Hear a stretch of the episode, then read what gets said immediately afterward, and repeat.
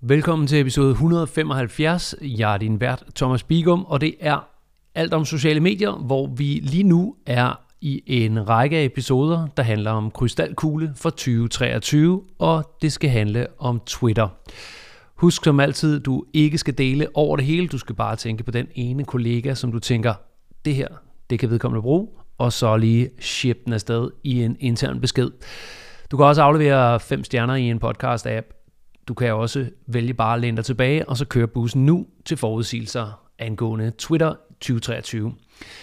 Det er nok den af medierne, der er sværest at forudsige. Det er jeg ikke den eneste om at mene. Det er, hvad der tales om i branchen, og har ikke engang noget med nytåret at gøre. Det er bare svært at forudsige, hvor Twitter skal hen af. Elon Musk overtog jo Twitter i 2022, men overtog det ikke med en plan, vi sådan helt kunne se tydeligt, og skabte en masse ballade lige da han trådte ind med en masse fyringer. Han har også sagt en masse mærkelige ting, og det er ud fra det der mærkelige, han har sagt, der stikker lidt i forskellige retninger. Vi bliver nødt til at prøve at danne en forudsigelse for 2023, og men der er rimelig tåget i krystalkuglen. Det pussy var, at jeg så en nyhed, det pussy er, ikke i datid, men det, det pussy er, at Elon Musk har fremlagt vækst på øh, nogle nøgleparametre. Der er kommet fremgang i antallet af Twitter-profiler, efter han har købt Twitter, øh, overtaget kan man sige. Der er også vækst i forbruget af Twitter. Men der mangler ligesom en kontekst, når man læser på tallene. Det er for eksempel, hvor kommer de her nye brugere fra? Er de verificeret for øh, at være bots og eller ikke være bots. Øh, den øh, øgede tid kommer den, fordi Elon Musk laver ballade, så folk skal ind og se, hvad han lavede, laver, eller, eller kommer den, fordi der rent faktisk bliver brugt øh, mere Twitter sådan over en bred kamp. Og det kan man ikke rigtig læse ud af tallene. Jeg så en spændende teori for den med bots, øh, robotkonti, der ankommer. Øh, de ting, som Elon Musk har sagt om det blå flueben, om hvordan man ligesom kan blive verificeret. Øh, der har han øh, blandt mange forskellige ting sagt, at kontoen skal være, øh, have en vis alder, før den kan blive verificeret.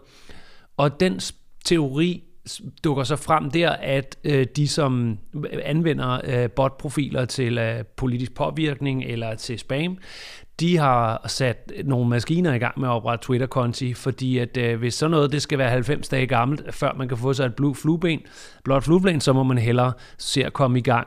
Så øh, det, det var sådan en slags teori, hvor man sådan ligesom kan sige, den kan der have hold i virkeligheden, men der er ingenting over fra Twitter, der verificerer teorien, eller, eller hvad kan man sige, bortkaster den. Og det er bare lige den lille historie indkapsler rigtig meget øh, det, som, det, som der gør Twitter svært i øjeblikket. Øh, Elon Musk har sagt, at han gerne, altså han har tweetet det, så han har sagt det, men han sidder jo og bruger sin egen platform, at overtagelsen øh, af Twitter øh, er en måde for ham at accelerere. Han synes, at verden skal have en one, rap, one app that rules them all. Og med verden mener jeg, det er den vestlige verden med inspiration fra Kina. Ikke, an, ikke anden, ingen anden end Kina og deres WeChat. Så øh, Elon han sidder altså misundelig på kineserne, når det kommer til deres WeChat-app. Måske er han mere misundelig på magtfuldkommenheden, der kan ligge i at, at, at herske over den app, der hersker over alle andre apps. Et eller andet sted personligt er jeg sådan heldigvis, at han har så høje ambitioner, fordi så, så bygger han Babelstårne, og der når han antageligt ikke op, altså slet ikke i 2023. Noget, som jeg synes, der er kommet frem igennem de her historier, er helt specifikt, at han ikke har særlig god sans for virksomhedskultur. Så øh, alle de ting, han har gjort ved Twitters øh, organisation, har efterladt den blødende og som et åbent sår. Og jeg, jeg har jo ikke selv prøvet at bygge organisationer, der skal sætte sig ned og programmere og skabe øh, en, en, en dominerende app, men jeg tænker, man har brug for en organisation, der hænger sammen. En organisation, der tror på lederen og tror på visionerne, og ikke bare har mange penge og kan råbe højt, det er muligt, man kan købe store del af det ved at ansætte sig vej til det, men det tænker jeg stadigvæk er en svær hest at skubbe op igennem feltet mod organisationer, der er drevet af helt andre kræfter, sammenhold og sammenhængskraften, ved at have en ledelse, der har sat en retning, der både giver mening og er inden for opnåelig rækkevidde. Så Ja, det er jo endnu mere bare mig, der bladrer i siderne af rodebunken over Elon Musk og Twitter. Øhm, der ligger en variant af Twitter-forudsigelsen over i øh, betalinger. Elon er rigtig glad for kryptovaluta. Øh, det har øh, historien vist. Øh, der har han også tweetet noget om, og øh, der er fremlagt nogle teorier for hans øh, plan måske kan være, øh, ikke, hvis ikke den er det nu, så kan den blive det på sigt, at Twitter kommer til at have en eller anden form for sammenhæng med betaling og med krypto. Men at der slipper min viden op. Det er også der, jeg tror, at 2023 øh, sådan på en måde slipper op, for det kan man ikke nå på et år, og slet ikke, når man har sækket store dele af sin organisation, og skal igennem en rekrutteringsproces og bygge nogle teams, og have en plan, have en vision og en retning. Øh, det skulle jeg da hilse at sige hjemmefra. Hurtigt kan tage et kvartal eller to, bare ankommen til det. Så det bliver på, på den måde, kan man sige, en sparsom forudsigelse for 2023. Den øh, bliver nødt til at blive slået i en bred pensel, et bredt penselstrøg. Mere rodebunke for Elon Musk i 2023. Jeg har ikke rigtig troen på, at der er noget, der kan samle sig til en linje, hvor det, man sådan kan se, hvad de vil, hvad han vil med det, og at det kan nå at blive spændende tjekke ind igen til sommer måske, men øh, det kan ikke nå at blive rullet ud i 2023. Og således også lige svinge rundt. Så det sidste, jeg vil sige, dansk kontekst, danske virksomheder. Jeg ser meget lidt relevans for danske kommercielle virksomheder. Det er mest journalistikken, der bør hænge ud derinde. Kan få noget ud af hans social media manager. Øh, det vil sige øh, medierne med deres journalister og eller de virksomheder, der gerne vil have en adgang til journalister og prøver at breake nogle nyheder ved at tweete og påvirke journalisterne til at samle det op.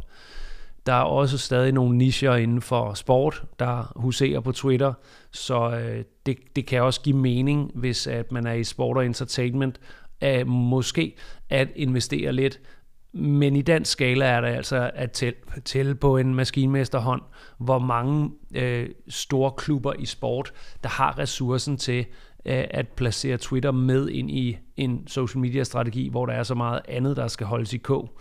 Jeg kan kun se, at det er med høj risiko for at spille ressourcerne at bygge Twitter til stedværelse. Især understreget af, at det kan altså også godt ligne, at ruten for Twitter er nedadgående. Så det vil altså sige, bygger man tilstedeværelse på Twitter, eller fortsætter med at have det som virksomhed, så ligger der en eller anden form for risiko for, at det aktiv aktivt, det taber værdi over tid, efterhånden som Elon Musk får ødelagt Twitter, i fald at det er den vej, det går. Hvis han bygger noget op, selvfølgelig, men jeg tænker bare, at risikoen er ret høj for, at det kan bøje af i forhold til at placere sine ressourcer inde i de mere sikre manager, og måske placere lidt af det overskydende hen mod TikTok, som vi både rammer her senere i den her serie, men altså også har talt om før, øh, er det, det, det, det der nye sted, man lige skal have fundet håndtaget på. Det sidste, der er værd at sige om 2023, det er, at det, det man kan følge på kortbanen, det er alt Elon Musk snak om verification og det blå flueben. Skal det koste? Skal det ikke koste? Skal det koste noget af en konto? Skal det ikke koste noget af en konto? Det er nok nogle af de ting, vi får svar på i 2023, men så lægger jeg den altså også ned, fordi det er meget begrænset, hvad danske virksomheder skal bruge det til.